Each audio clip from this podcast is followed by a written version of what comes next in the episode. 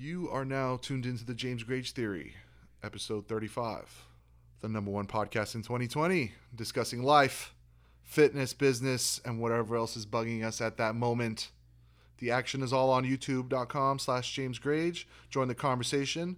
But if you want direct access to us, the best way to do that is ask at jamesgrage.com.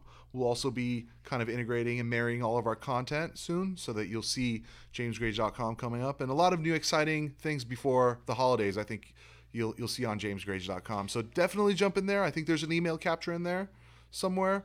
So go join that. Um, you can listen to James Grage Theory on Apple iTunes, Spotify, Google Play, Stitcher, Anchor, Breaker, Castbox, Overcast, Pocket Cast, Radio Public, and wherever you can listen to podcasts. We also want to say say thank you to everybody that has been joining us and listening to us. Definitely. We're getting some awesome feedback. We're getting some awesome reviews. Five stars only, please. We don't accept anything less. what do we have today, boss? Well, actually, I just wanted to add to that and say that although we got jamesgrage.com up, it took us a while just with everything else we had going on, kind of just fell to the bottom of the list. Finally got that up, but I don't think that we're even close to bringing it all together like we talked about uh, from the podcast, getting on the site, all the other information and the blogs and It's on So- our list, though. We have a so lot big going big on. stuff planned definitely not there yet but the fact that we're sticking to this we're now episode 35 into the podcast doing this consistently week over week i think that's a good start so that's all we can do like we were just talking about you just bite off what you can chew and uh, small one step at a victories gain your confidence and you can achieve the bit you have the confidence to achieve these bigger goals bigger tasks. And we do have these this might be a small thing for us you know for our audience but in the in the bigger scheme of things i think this is huge for us to stay consistent with it. Really teaching me how to kind of make sure you know i have a certain time spent on this staying consistent staying disciplined with some of this stuff. And you know what? With our technology too with our technological advances we're Yep. getting better we're learning from Well, every, every episode that's how it always is. I mean, anytime I start a new project, I always feel the same way. I always feel like I just don't have all the right tools, the right resources, and that used to be a real hang up for me when I was younger trying to accomplish my goals. I would say, well, I'll do that when this, whatever it is, when I have this, or when I've done that, or when I finish this. And so there are all these things it was contingent on. And that was a big learning lesson for me is just making do with what you have and starting. Like what can you do to start today? And you're not always going to be satisfied with it. Especially for me i'm a perfectionist. I hate doing things when i feel like i could always do it better. And that was something that i had to get past because it's never going to be the way you want it in the beginning but it's just important to start and incrementally you get better like the podcast when we first started it even sounded bad the audio quality was For bad sure. like you said so now we got better equipment better microphones and you know it gets better and better over time with consistency and being disciplined so and that's that's the way it is for everything it's like i a mean life lesson man yeah, there's no sure. magic to it, like we always talk about. So, being consistent with this, keep doing it. Uh, fortunately, I don't see this as a chore or work. no it's This actually is- great yeah Yeah, this is kind of our our, our break in the week. Right, Tuesday at three o'clock is kind of fun time just to to BS here, and Yeah, and it originally started. If people remember episode one, it was the curious case of a 31 year old young digital professional. That's me, right? Yeah, both of us. Uh, learning from me. No, but, it, but but learning from somebody that you know he looks up to as a mentor, and just asking really. I mean, we haven't held back. We've literally talked about everything on this show. Um, and all the episodes are on iTunes right now, Spotify, all that good stuff. So make sure you guys listen. Always give us a give us an awesome feedback. so you Um, want you want a random fact of the day. random fact of the day. Go. So Minka, my five-year-old daughter, is here in the office today. My wife is had to run over to the hospital. A friend of ours is giving birth, uh, so she said, "Hey, can you drop Mink off?" So she's here at the office, and I got her camped out on the floor over here. She's got her sleeping bag and her pillow and her iPad, watching YouTube Kids. And so I was in the middle of a phone call, and she kept trying to get my attention. So I hung up the phone finally, and she pulled off her headphones and she said, Dad, did you know that squids have tentacles? And they take those tentacles and they take the food and they shove it in their hole. I said, I'm assuming you mean their mouth because you wouldn't want to shove it in your other hole. And she says, You mean their butt. so here's the random fact of the day I was told by my nephew Chase that as, as a matter of fact, they only have one hole. Oh, it's in and out. Their mouth is the same as their butt. Is this the official start of Chase's random facts of the day?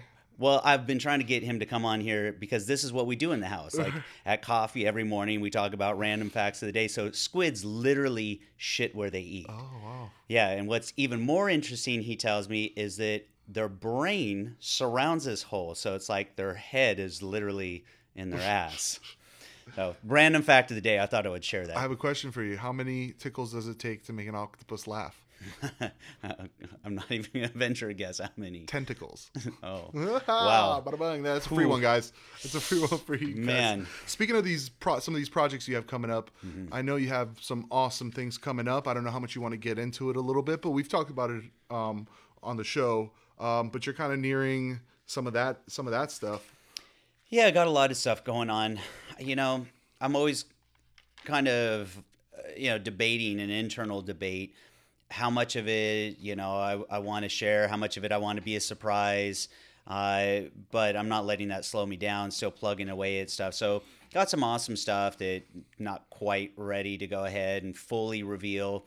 Past episodes we've talked about. I think if you go little on bit. youtube.com slash James Grage, you can maybe get a hint. Yeah, you get a hint. Some of the things, right. Uh, it's you know I'm excited about it. Fun stuff. Got a lot of great stuff going on right now. BPI, we got a lot of great stuff. I think we're having probably more fun than we've ever had in a long For sure. time, in a really good groove, and that's where good things happen in business. I mean, that's where all good things happen is when you're enjoying what you do, you're having fun, you're passionate. That's when, you know, creativity is at its peak, your energy is at its peak, and great things come out of that. So, really excited about that.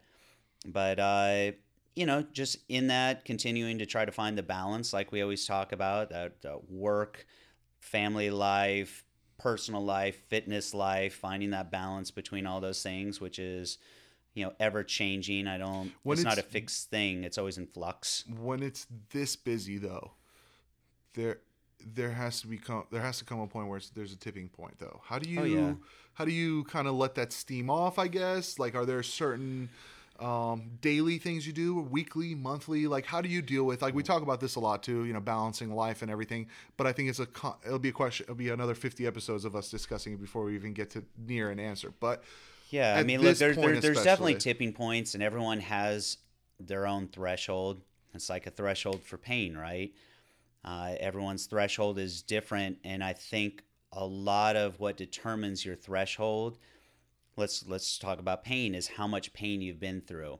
If you've only stubbed your toe, that's the worst pain you've ever felt in your life. Then you're probably going to have a relatively low threshold for pain if you've really beat yourself, broken up, you know, broken bones and been through some really horrible stuff, or if you're a woman and been through childbirth, you know, look, you're going to have a different tolerance for pain because everything in life is all relative, yeah right? So it's the same thing with stress, uh, or not even just stress.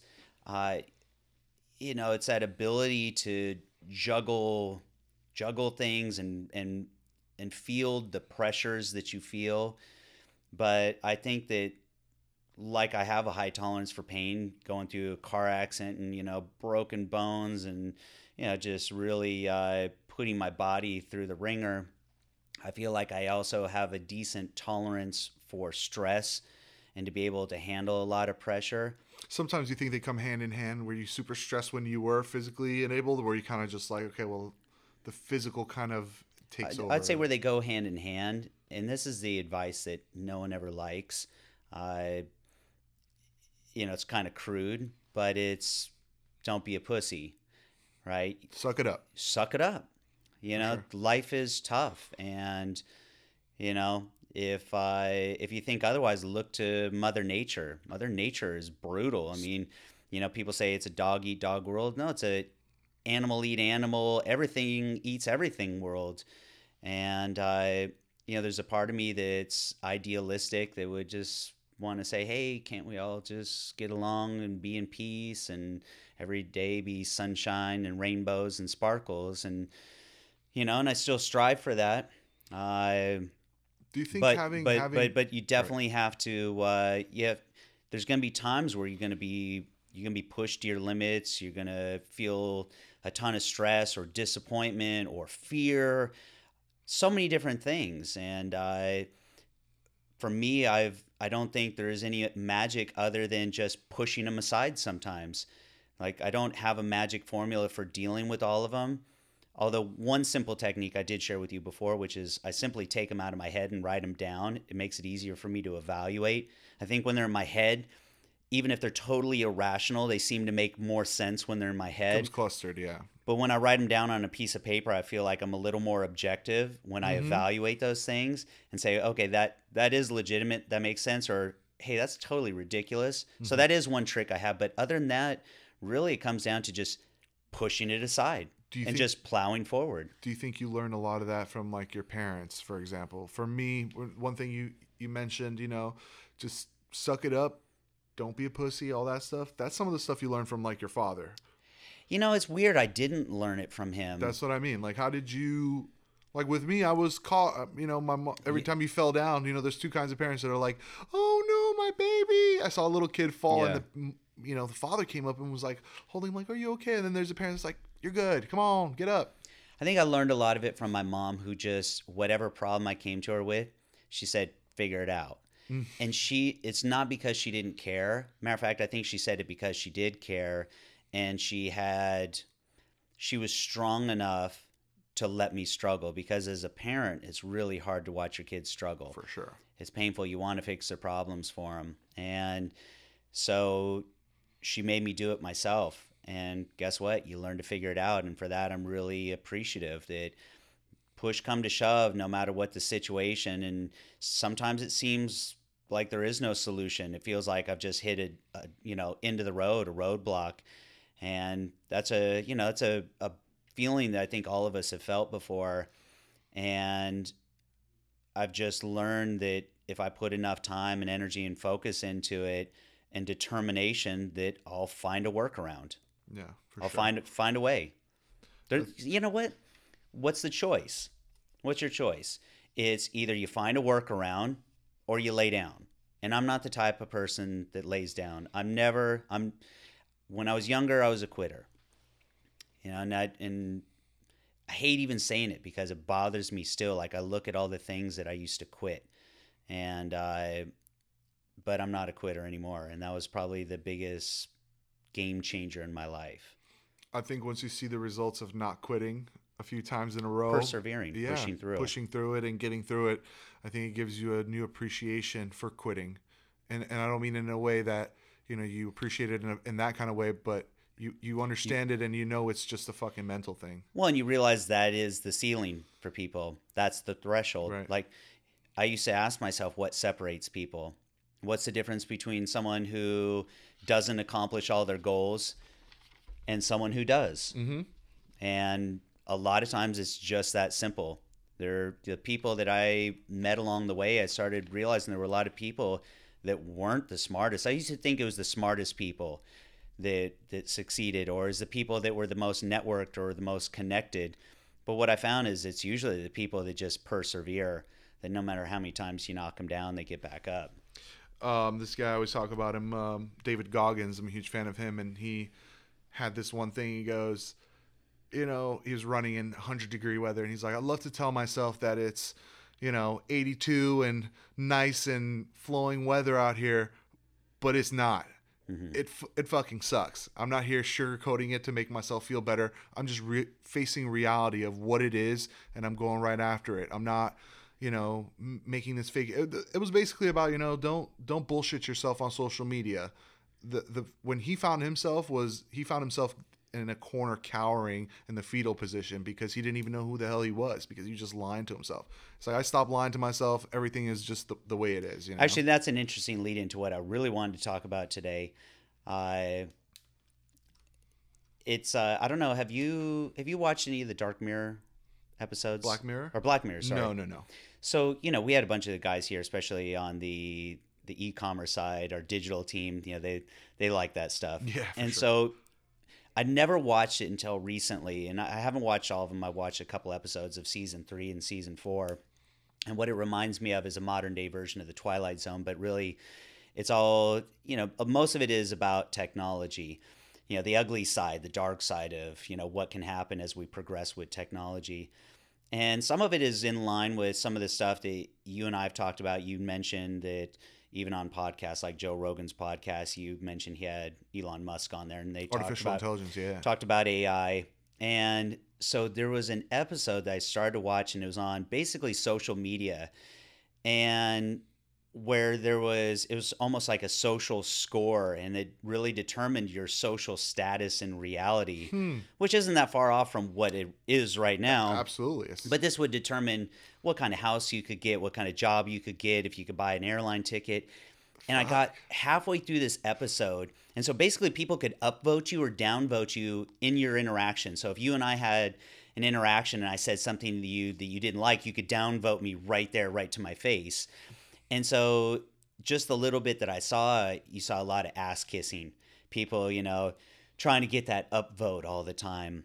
And it just was like so uncomfortable to watch this that I got halfway through the episode and I literally stopped because Yeah. it hit a nerve with me because you know that social media that I see the benefit of it, especially from a business perspective absolutely.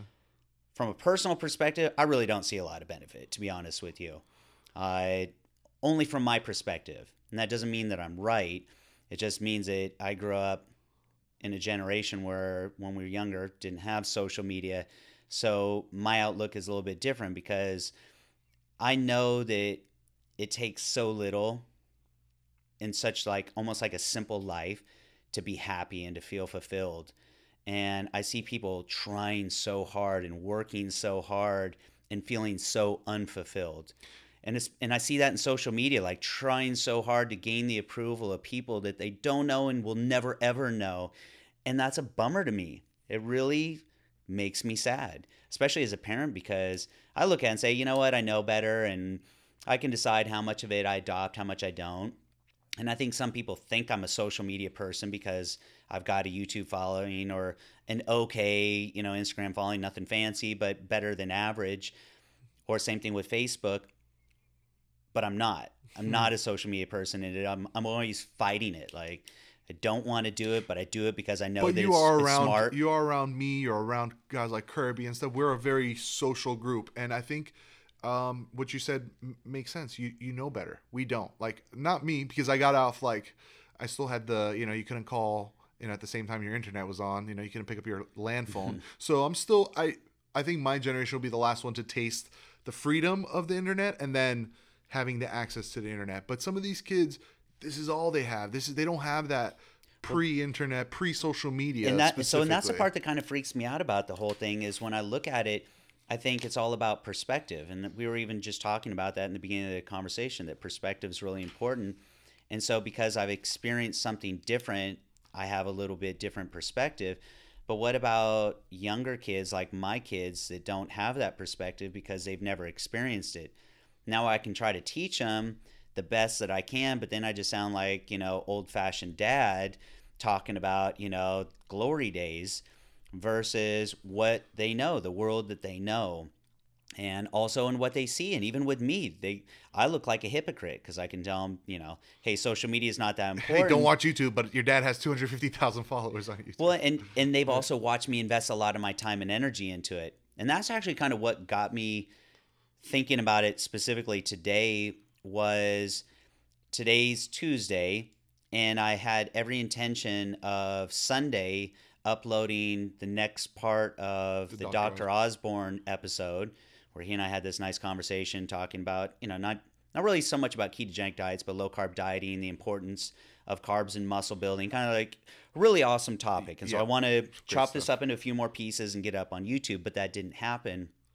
And in in that, I was thinking, ah, you know, all right, I'll do it when I do it. You know, it's better to just get up whenever. But oh, you know, I'm not playing to the algorithm, and I, that that made me stop for a second. That made me pause. I'm like, fuck the algorithm. like, I'm gonna let a computer algorithm dictate what I do with my time, when I do it, whether I'm gonna prioritize, say, spending time with my kids over the weekend versus sitting at my laptop editing a video all to play to an algorithm that's going to determine how many views my video gets. I was like, this is bullshit. Mm-hmm. Like, so, will I play the game? Yeah, but I'll play it the way that I want to play it. And I guess I have the opportunity to do that, the luxury to do that. But what if in the future it really is like this episode where so much of your opportunity is dictated by this? And, you know, look, in China, it's already partly that way. It's, you know, they don't have the same kind of credit system that they that we have here to determine can you get a loan or a credit card or buy a car but they do have a social rating system already in place. It's already the beginning stages of this. So And when everything is ran by four platforms, you can c- complete database on them. so i look at it and say hey it's great that i can make that choice but what if in the future you don't have that choice? What if social media really does become that important and that's that freaks me out Yeah. that freaks me out. So I think that's kind of you know a really interesting conversation because it leads into so many other things. I you know even this idea of you and I talked about before. If you could upload yourself, you you brought Yeah, this up to me yeah. and you asked me if you could upload yourself before you died so you could live on forever, would you do it? And my answer was no, not a chance. And, And my said, answer was yes. Hell yes. and your answer was hell yes. My reasoning is pretty simple. I I think one of the things that's beautiful about our lives is that it is a ticking clock. You and I've talked about that a little bit before, but I look at what motivates me. People have asked, "Well, how do you stay motivated?" And there's times I don't feel motivated. There's things that I need to do, and I know that I need to do them, and I can rationalize it, and I can guilt trip myself for not doing it, but I still don't feel like doing it. And then all of a sudden, I'll get a fire under my ass and I'll do it. And I always, I always look at it and, and analyze it, and you know what it is? It's a sense of urgency. A sense of urgency is what makes me finally get off my ass and do it, meaning a deadline has come up and it's a hard deadline, it's not going to move, and there is now a pressure to get it done. That's what motivation is. And so I look at life and say, well, that's the ultimate motivation right there is we're, you know, it's a ticking clock. Every day is a ticking clock. And what's even crazier is you don't have an allotted amount of time. It's not like I'm guaranteed X amount of years in my life. Tomorrow could be the last day. And if you can really embrace that, then it creates a sense of urgency to go out and experience all the things that you want to do instead of being complacent. Because we've talked about that before. Procrastination only comes from this idea I have more time. I'll do it tomorrow because I've got enough time to do it. But what if you don't? Hmm. so I look at that and I, I think that that's what makes life really exciting to try to squeeze in all these experiences and make the most out of life. So now on the flip side, if you said, well, I could upload myself and live on forever, live for 200 years or 2,000 years, I don't know. Where's the sense of urgency for one? Right. Where where's the interest? It almost to me that doesn't sound amazing. That almost sounds like purgatory. Yeah, but that's at least, and that and that can transition over to fitness. We can see why you and I have different physiques because I want to live on. I know. I think I'll live on forever, and you're like, oh, set a deadline for f- certain fitness goals. I think it transcends that kind of what we're talking to. You know, people that set those certain deadlines in fitness, you can see that they get the better results, or the people that are just like random about So it. So let me ask you this: What would be the appeal to you? I just so, so I can better understand. What would be the appeal of living on forever? So for me, it's probably a, a selfish reason, not even to live on whatever, but I like learning. There's so much more I think I need to learn. I want to learn everything. I want to be able to. I think in a, with a computer brain, you can just kind of refer back, and it's entertainment for the rest of your life. Know all these stupid random facts and all this database of all these movies in my head, I'll be entertained forever, and I'll know everything. But um, yeah, to me, it's just the accumulation of information. I think that's that's to me that's what it is. I don't want to. I don't know if I physically want to be somewhere, but living on, giving people more information when somebody asks, I'm like the next Google. Call me Deniz. Yeah. You know, ask Deniz, and then I can just spew that information. But so will everybody else. Yeah, but I want to do it on like funny, stupid shit, you know. but know- but but so so let me address one thing that you Yeah. said. So with social media, two things actually.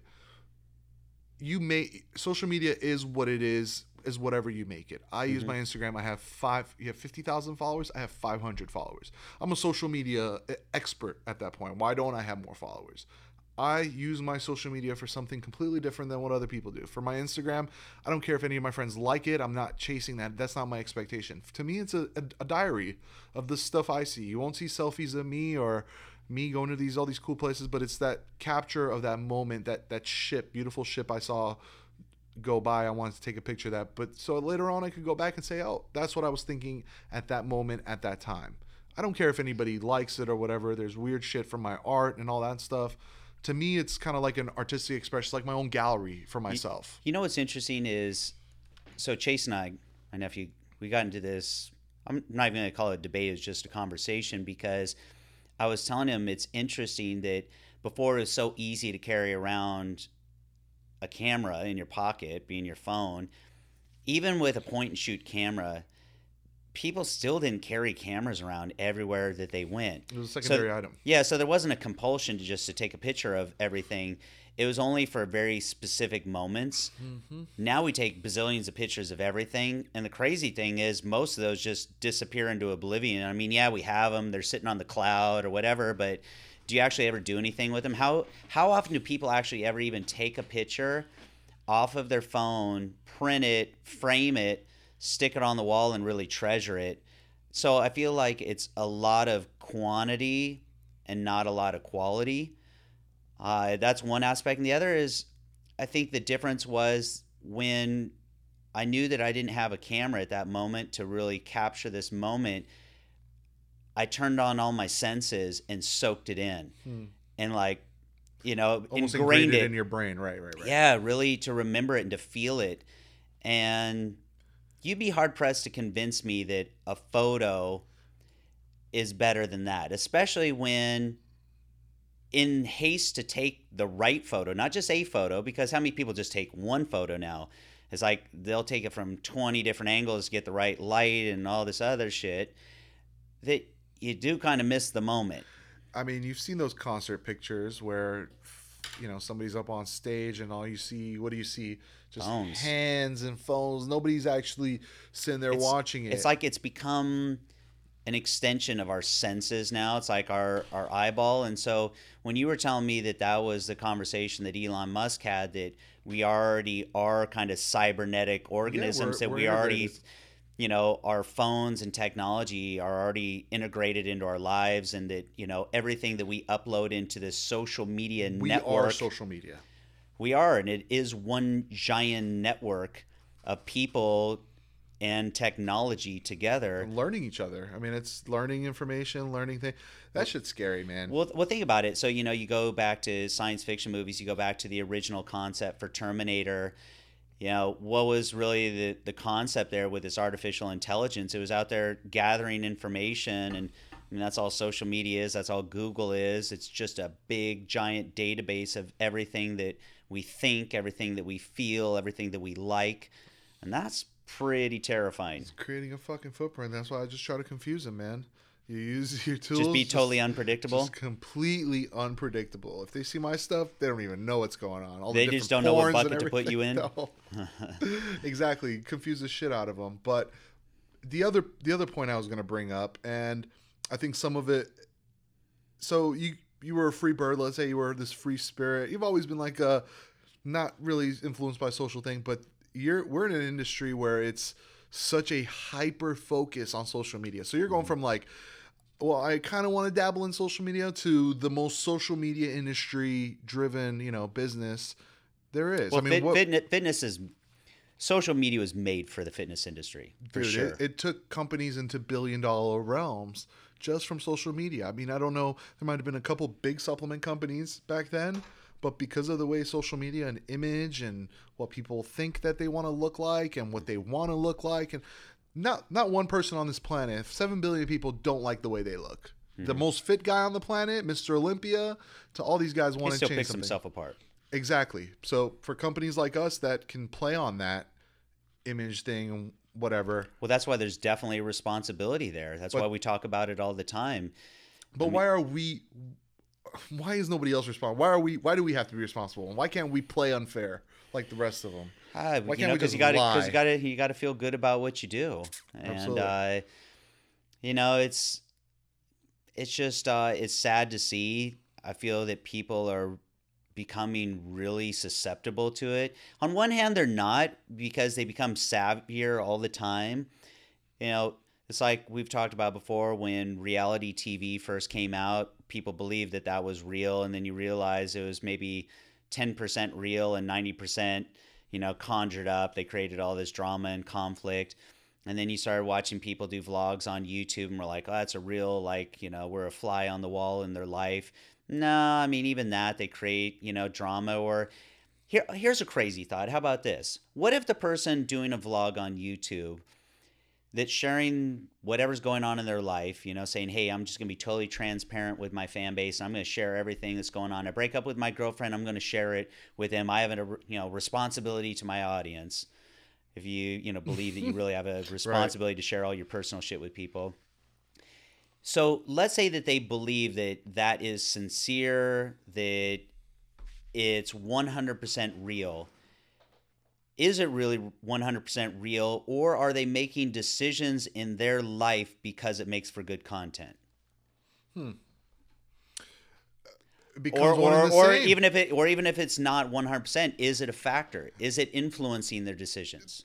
Let's let's say per- like, perception right? Like of course. what what you know this image or my life that i'm going to project out into the world i just feel like people now or almost as they do like these vlogs or even their social media it's almost like they're constantly writing the script of their own little soap opera But think, getting back to our point earlier about, like, imagine I'm a little kid and I I bust my ass. If my mom is near me, I'm gonna start crying. When I was a little kid, Hmm. if there's nobody around, I'm just like, let me dust myself off. But without an audience with if there's no audience, and you've seen it happen too with, with Mm-hmm. the kids, you'll catch them. They Minka just spills it. She gets up, she dusts herself off. But if you're there, somebody else Watching. is there, if you're there watching, she's like, oh my, you know, it, it- people act diff- different with an audience absolutely, and I so, think so so now they're putting their whole life out there for an audience to watch but they are embellishing it. They're making it more of what it is. Whether it's they want to, you know, get the more more of the sympathy points, or they want to make it look better than it actually is. But uh, all truth comes. Mm-hmm. so to the so and that's what bothers me about it because my whole goal in life is to be auth- as authentic to myself as possible not for anybody else for myself like how many times have you how about this how about an example that if there's someone that is in your social circle that you don't really care for but it's kind of politically correct to be nice to them because of your other network of friends or business associates or whatever. So you see this person who you really don't like at all, everybody goes through this, right? and you see them and you're like, hey, how are you? Good to see you again. And then you walk away and you feel disgusted with yourself because it may have been the right thing to do within your social circle, Right. but it felt like a betrayal to yourself because you just know Unless it's you something knew pers- that you were totally fake. unless something personal. I never have that kind of like thing. I guess I'm fake with everybody because I'm just like, hey, what's going on? But I'm never, I'm never gonna have that. But I, I do understand what you're saying though. So look, and there's times you have to do it, right? So in business, for example, I'm not going to always like everyone that I come across, but you'd be pretty hard pressed to be successful in business if you always said what was on your mind, hmm. right? I I wish we could all do that. That would be pretty awesome. It'd be super real. I mean, look, there's nothing that I treasure more than moments of realness. Like Right, when you right. have a conversation with someone and there's no fluff, no bullshit. It's just like the real deal. They're the real version of them. You're the real version of you. You don't feel any need to try to pretend to be any other way. You don't need to posture. Your ego's not in the way. There's something really, really cool about it. Did you ever have a time where you, you were that person that played this role, or Of were something that you really? of course, because I didn't know I didn't I didn't know who I was. Right. So you're just pretend. Yeah, I mean, look, you, like, well, I think you know, look, you look at the definition of what an ego is. It's this really, it's a self-created character, right? We create this character for ourselves of the way that we we see ourselves or the way we want other people to see us. And so, what is the real us? That's the real question. I don't even know, you know. And so much of it is our environment. Would I be this same real me if I lived in some third world country and my biggest priority was struggling just to find food or to feed my family or you know have a roof over my head mm-hmm. would I be worried about the same stupid shit that I worry about on a daily basis here that I think is important when it's really not First world problems, yeah. yeah I mean look and that's a real thing it's a real thing and so that's what I'm always trying to get down to is like what is what is real because when you go to some of those countries and you see people that have nothing Nothing. Some of them don't even have a bed. Matter of fact, some of them don't even have a floor. They got dirt. They got a, a hut on dirt. And they sleep on the dirt on a mat. And you know what? So many of those people are happy. They don't even have food a lot of times. They're struggling to like literally just get the basic necessities. and they're happy. Or they can find happiness. Doesn't mean they're happy all the time. I mean, none of us are happy all the time. We all have our ups and downs. But they're able to find happiness within that. So I look at the things like as long as I've got a roof over my head, I'm taking care of my loved ones, right? My kids are safe, they're fed, I'm, you know, I've got a meal in my stomach. Things are everything else is gravy. It really is, but we just lose sight of that. We lose sight of it. And the shit that we get upset about, really in the grand scheme of things, is super petty. Think about that.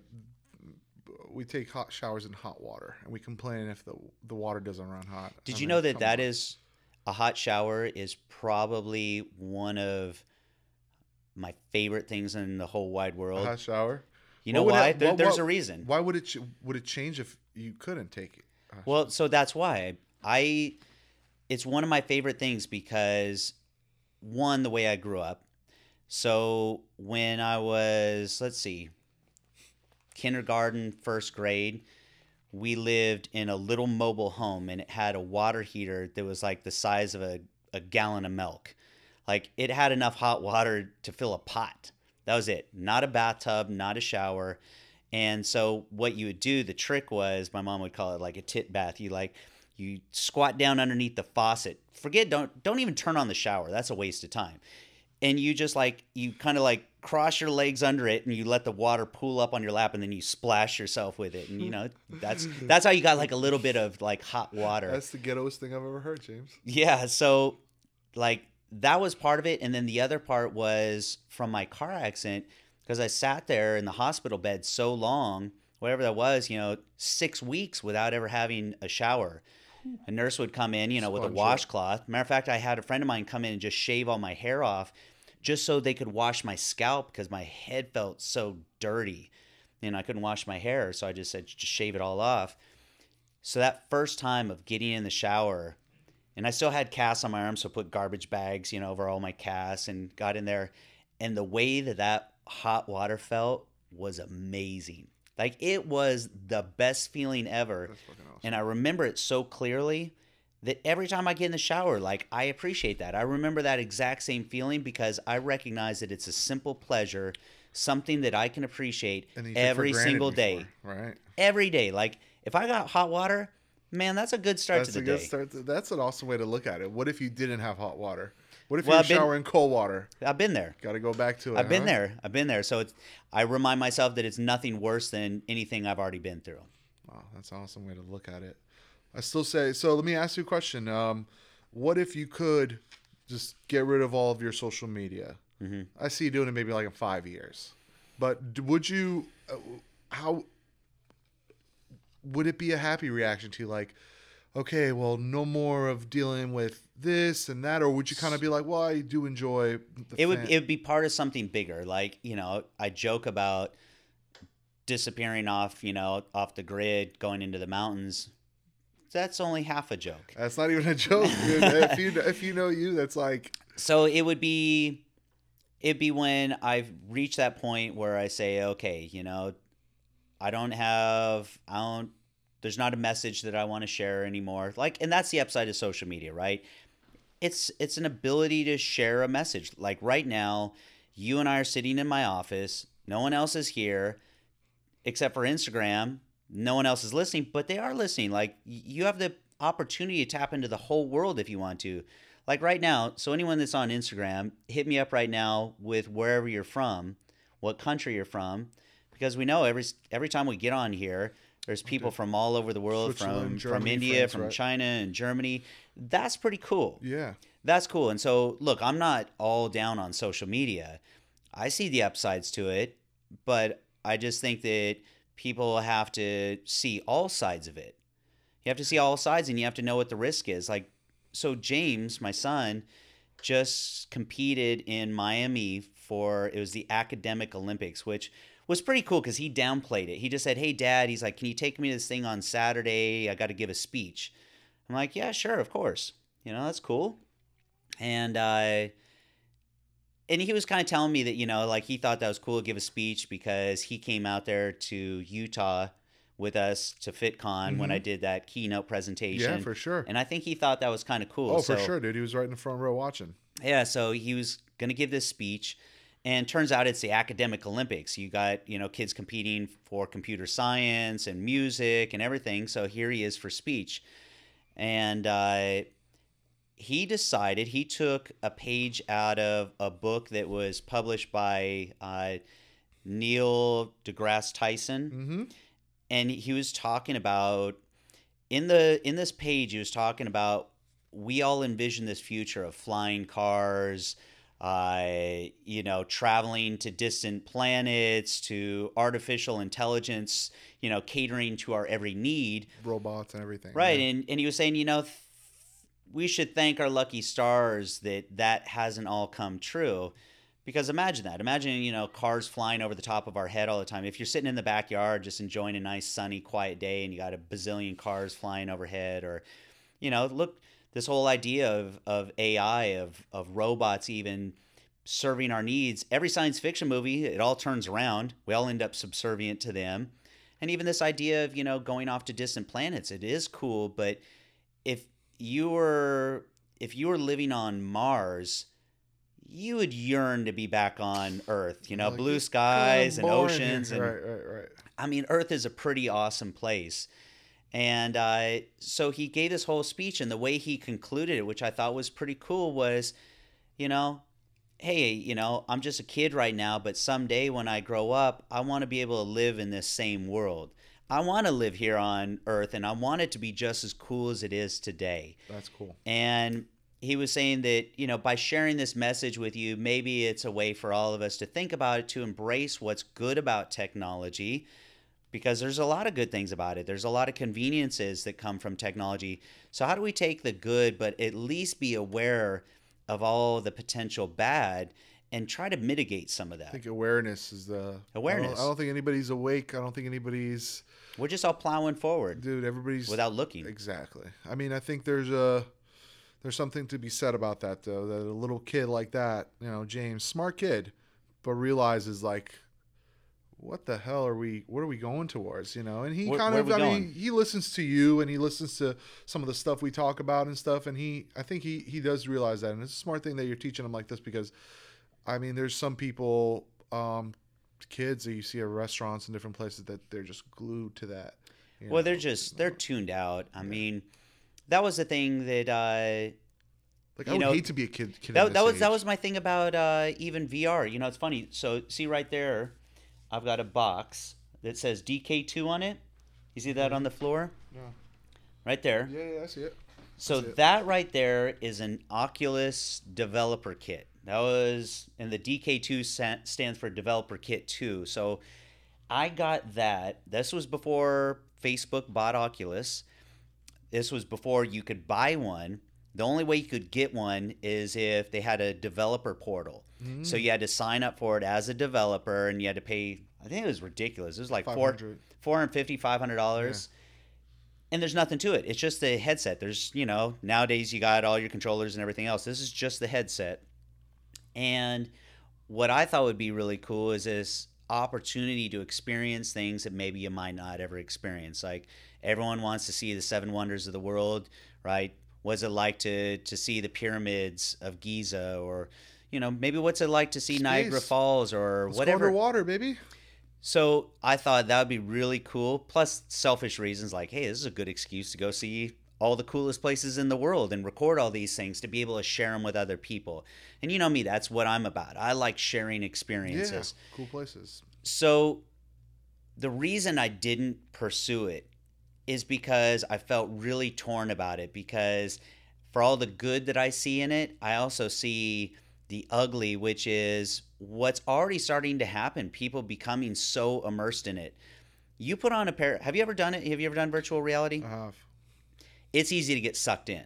It's easy to lose track of time. And matter of fact, the crazy thing is you kind of lose your sense of reality because the longer you play, when you take those those headsets off, you feel disoriented. Like the real world all of a sudden feels weird. And so here's the biggest problem. I don't know how many people you've known in your life that have had a really bad drug problem. And it's easy for people to be judgmental and say, well, I just don't understand why they do drugs, you know, doing drugs for fun. It's just, you know, stupid. People do drugs the first time for fun. After that, the reason drug addicts usually become drug addicts is because they can't cope with Reality. reality, with the real world. It's an escape for them. Of course. And the more you're in that other world, the harder it becomes to come back to the real world. And I see that same trap with virtual reality. So if it's really difficult in this world, like let's face it, this world can be tough, right? Especially to go out and achieve all the things that you think that you want to achieve in life. But when you can put on a pair of headphones or or you know Goggles. goggles and be anybody you want to be and experience anything that you want to experience the it's pretty tempting to be sucked into that world and the more you're sucked into that world the more you're going to neglect this world and the more there's going to be a contrast between the two worlds of one world that is really awesome when you experience it and the other is when you take the headset off and your life kind of sucks because you're sitting in your dark apartment You know what the scary part of that too is you can see it in a kind of like a little microcosm in Japan, for example, where they're nobody's having sex. They don't have enough people making babies because the technology is so advanced that these dudes don't want to go out there looking for women anymore. These which is crazy because it's easier than it's ever been it's crazy. It's like i mean if you me. look at even look at tinder i was just you know i remember god how many years ago probably going back like five years ago thinking this makes it so easy like it's not hard work anymore this Mm-hmm. makes it easy you don't have to go anywhere anymore. It's, you don't have to go anywhere Dude, like and no matter where you go what town you go into or what country you go into it makes it easy yeah. so I don't I don't understand that, but that's that's my other beef with technology. So technology makes everything easier for us. It's all about our convenience, but as a byproduct of making everything easier for us, it also makes us softer. Oh, 100%. And you know me, I'm the opposite of that. I'm all about how do I make things harder for myself? Literally, like I choose the hard way all the time. I choose the challenging way because I know that that's not only how I'm going to grow, how I'm going to experience things, it's what's going to cause me to fail and therefore learn, but it's also an adventure. It's the same reason I drove, you know, my 50-year-old car across the country knowing it was going to break down on me. That was the adventure. That's what made it fun. I mean, nobody will really remember doing a, a book report when you had to go to the library. Like for me, it was exciting whenever I got a project and I got to spend time at the library looking for different bo- books to, you know, do the paper. Now I You were going to say boobs. boobs, looking for boobs. No, but looking for different books to kind of search through and create this kind of craft this project of mine. Now I can go to Google. God, I wish I'd go. I'd be a genius right now if I had Google when I was a kid, searching all that I, stuff. I, but I just think that's the danger is it it is much easier. But do you think so? I, I, I don't know where I heard this theory. I'll have to pull it up. It was a, a physicist that said it, but saying that the technology boom from 100 years ago to the last 10 years has been so exponential, the growth, mm-hmm. that our, our prehistoric minds, which are still 10,000 years old, haven't caught up to how fast technologies. Like we're going way beyond where we I, have. I just don't think that people people who put a lot of thought into it, really bright people that put a lot of thought into it, understand the implications. That's why a guy like, you know, and I haven't listened to a lot, but what you shared with me of what a guy like Elon Musk has said, which kind of imploring everyone to slow down, that this is Yeah, get- you would think you would think he, as a as a tech guy or as a you know um, engineer, he would want AI to move along, but he's like, but he gets no, it. no, no, no, no. this the smartest people understand, the people who have put the time and thought into it understand where this is going. And I mean, look, that's always the fascination to me with science fiction. The the idea of what is science fiction? Well, it's taking something based in science, something that's real, that exists today, and letting our imagination run wild and letting us, you know, fast forwarding. Where is that going to go? How is this going to play out? And it, there's a reason that all science fiction movies sound the same because it all plays out one way. It really does. I mean, where's it going to go? And that's why they talk about, you know, singularity. That's not an uncommon term anymore. Hmm. That's a pretty, you know, that's uh that's something that's becoming more widely accepted as a reality. It's not a matter of if anymore, it's a matter of when. And oh, how fast does that happen, especially as technology is progressing so much faster than they thought? It's kind of like this whole thing if, you know, we were to get into like any other kind of conspiracy talking about global warming. People say, okay, well, here's what's going to happen. This is what it's going to look like over the next 50 years, next 100 years.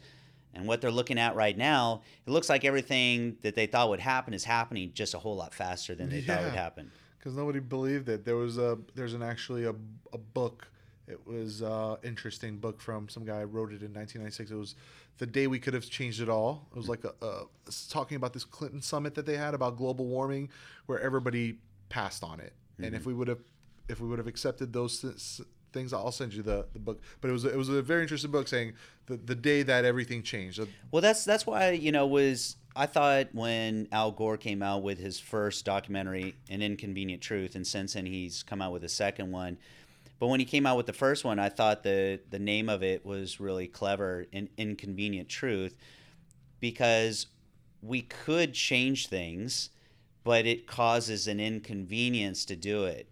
Like, you know, to to buy less products that are you know made out of petroleum, or you know, to to make more effort to recycle, or to do all these things that we know that we should do. They're the right things but they're just too much but work. It's too inconvenient. dude, even in my lifetime, I mean, look, changes and everything. I've seen a lot of changes in the way people eat, a lot healthier, all that. I haven't seen any changes with energy, really. I mean, you'll see that there's a concerted effort, but we still have the, we're still using gas. We're still, you know, not recycling the way we should. Uh, it's still there's still more plastic in the ocean than, uh, you know what's ever. crazy is look being a parent does make you more responsible responsible for future generations, right, right, right, sure. right? Because you know that you're creating a world that your kids are going to have to live in. But even then, even then, I still see a lack of caring. Nobody it's shit. like it'll be a problem, but I won't be here to deal with it.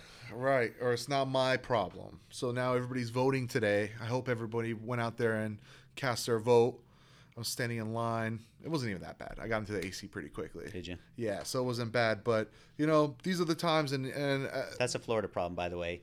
We're in November, and you're talking about you know having heat, AC dude. 80, it's too hot. 86 degrees. It's not a problem to me, but um, but only 40 percent of people are voting. I mean, like whether you believe in voting or something, but.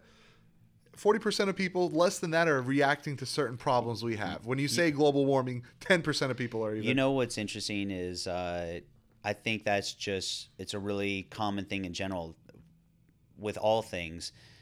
When I was a kid, I think my mom gave me a lot of good advice when I was a kid, and this was one of the things that she always harped on over and over. She said there's no such thing as a bad decision except for a lack of decision. No decision, yeah. And no decision is a decision. It's the decision not to do anything. And so it's the decision by default. But I always grew up and you know embracing that, knowing that even if I made the wrong decision, that it was my decision, I owned it, and then and therefore I could learn from it. But if you make no decision, then who are you going to blame? Who are you going to blame for it? And the crazy thing is, people still blame. They don't blame themselves for it. They blame life. They blame circumstance. But I, you know, I'm I'm a big believer that it's okay to make a bad decision just make a decision. And I'm going to transition that into a little little speech for okay. social media. All right, the, the choice of making a decision. Being a social media expert for the past 10 years, I'll give people a bit of advice. You can tailor and you can craft your social media to see and to experience whatever you want. Hmm. You can follow the pages that you like, you can unfollow the pages that you don't like. The number one thing I'm going to tell you guys to do right now go through each one of the pages that you follow and see is this something that benefits me? Do I like seeing this every day? Just try that simple thing. I went through and I did a complete purge and I've tailored it to everything that I like sports, cars, good looking girls. Hmm. you know, so you have a decision on these people that you like to follow. Like with us, that's the, the first thing when I joined BPI Sports. I was asking like, hey, why don't we do this like this company, or why don't we do why don't we have these crazy models that do this? And I was like, hey, the models and all these people are not the celebrities. You know, our, our products are the information that we we give are. You choose to follow the people that are making you sad, making you mad, or triggering you in any way. So, word to the wise, you can go through each one of your social media platforms right now and you can subscribe to the pages that help you.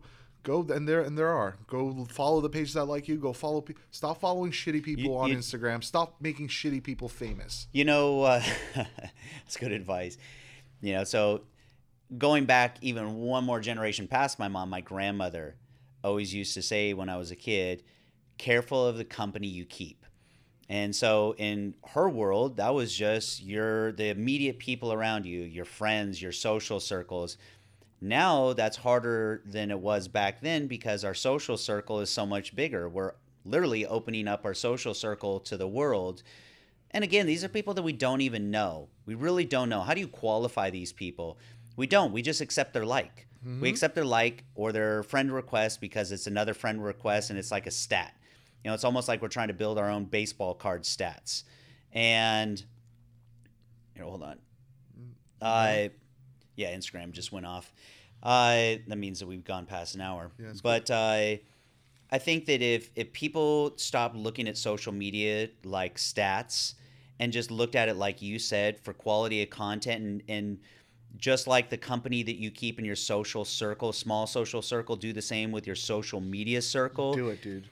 it's you know now surrounding yourself with the type of stuff that you want to see especially i've always said that about losing weight if you want to get in shape one of the best things you can do is surround yourself with people that are going to support you in your goal people that have similar interests that are going to encourage you people who understand because it's really difficult to do it to say hey i'm going to eat healthy and i'm going to go to the gym when your buddies are saying forget the gym let's go let's eat some wings and have a yeah. beer and putting you know that kind of pressure on you so you know you have to be really selective Have a little of your environment man. Have a little bit of you know. Have your own own but thought. but but, it- but it is you have the opportunity to create your own environment like with me. You see, I have 499 fans. Every time he gets a 501, I look for somebody to get rid of. I swear, and Just I've been one? doing it. Well, up until 500. 500 is my limit. Yeah. I don't want to follow five more than 500 people. I don't want to know more than 500 people. I'm not interested in them targeting me. But Well, they- remember, you, every every move you make, every like, every page you open, every comment that you make, you're creating a behavior pattern for yourself, and Well, they're that's- tracking you on that. Well, and that's the thing. So people ask me if I really look at a lot of social media content, and the answer is no.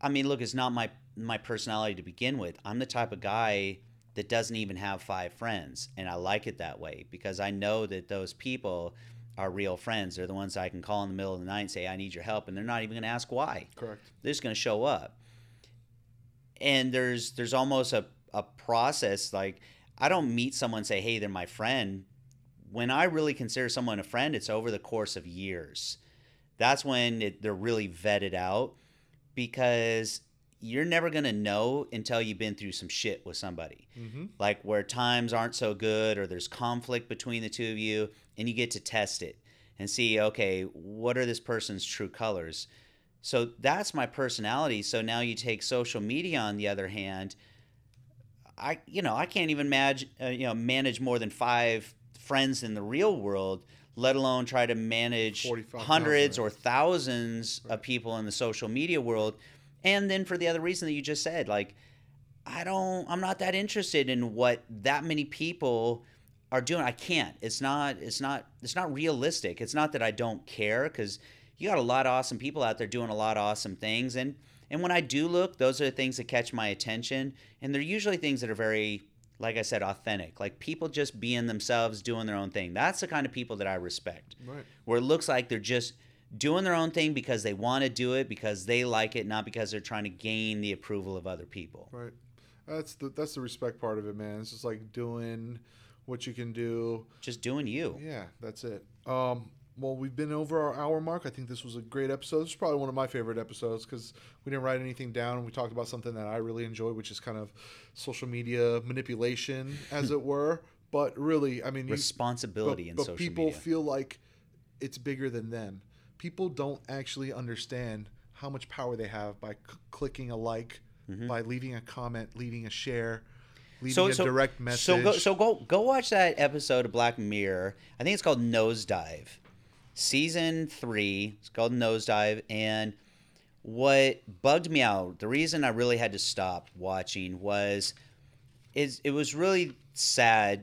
So I talked about the ability for one person to upvote or downvote the other person. So for you and I to have an interaction, you know, we meet up in the break room. That this desperation to be liked, that you upvote a person who downvotes you. Hmm. It's like downvote me, fuck you, downvote you too. I don't care how popular you are, but you see that in the real world that people in an attempt to build up their social media are just liking people or liking the comments of people that are popular just because they're conditioned to do so. The kissing ass, dude. I mean, look at all the you see all the political commercials now. Here's one political commercial for me say how great I am, and here's another political commercial how shitty that guy is. You know, I mean, you see it everywhere. It's always uh, whatever you choose to believe, and I think that takes conditioning. We're expecting all these young kids to make these decisions on whatever.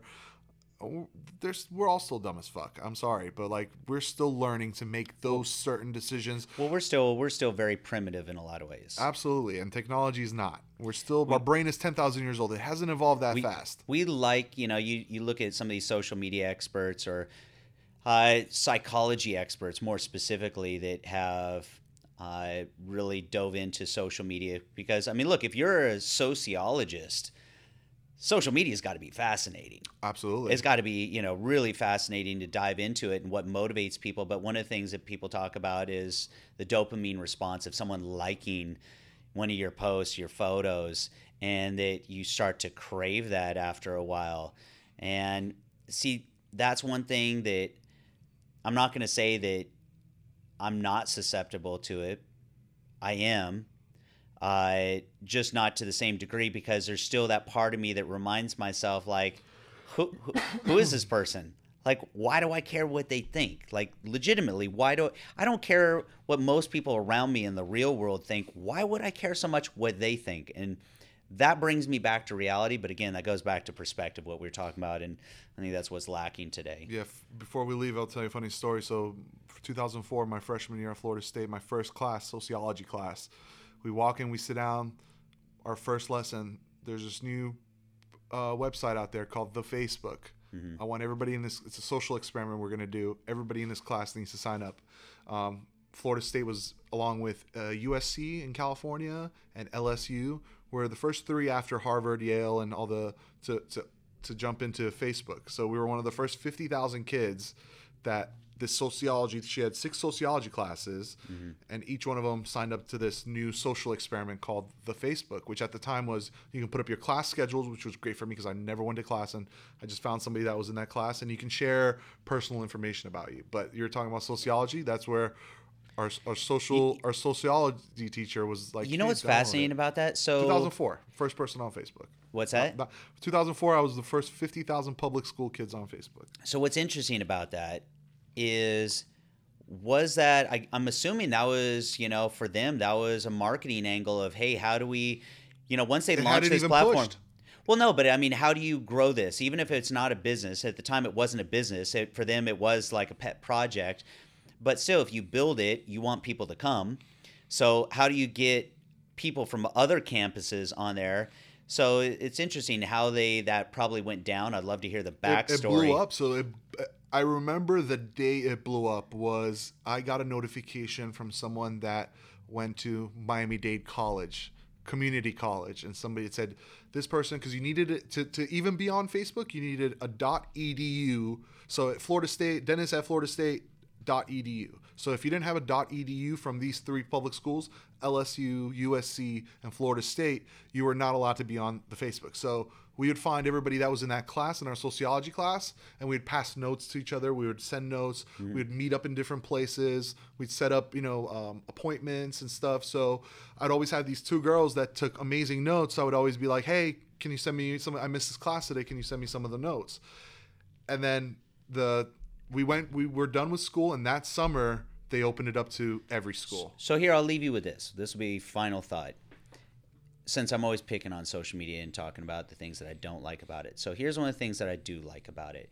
I think we all have a basic need to belong, right? This a primal thing. We all want to belong. And with social media because it opens up the whole world, it allows you if you can figure out who you are and what you represent, whether you as an individual or you as a brand, a mm-hmm. company, say, This is who I am, these are my values, this is what I stand for, these are the things that I think are cool. And now you open that up and broadcast that out, it allows you to attract like minded people. And that's pretty cool for like minded people from around the world to be able to find one another and to, to create that you know, I mean, look, I guess in a way it is it's their own little clique, right? But of people that they can relate to, that's cool. And yeah, that, that, that is, one cool. of the things that I really enjoy, and I enjoy that in business. It's what we do at BPI. Mm-hmm. What is marketing to me? Marketing is is sharing a message. Mm-hmm. It's we know who we are as a company, and it's sharing that message, broadcasting that message out for other people who are like-minded, who have you know share similar goals and values. Absolutely. That's all it is. And then using all these tools, whether it's Facebook, Instagram, or YouTube, to broadcast that message. That's all it is. And I think we do it better than anyone else, if I say so myself. Well, you're in charge of social media, yeah, so you should. Thank you guys for tuning in again to the James Grage series. I think this was a great episode, episode 35. We'll see you guys next week, the number one podcast from 2020.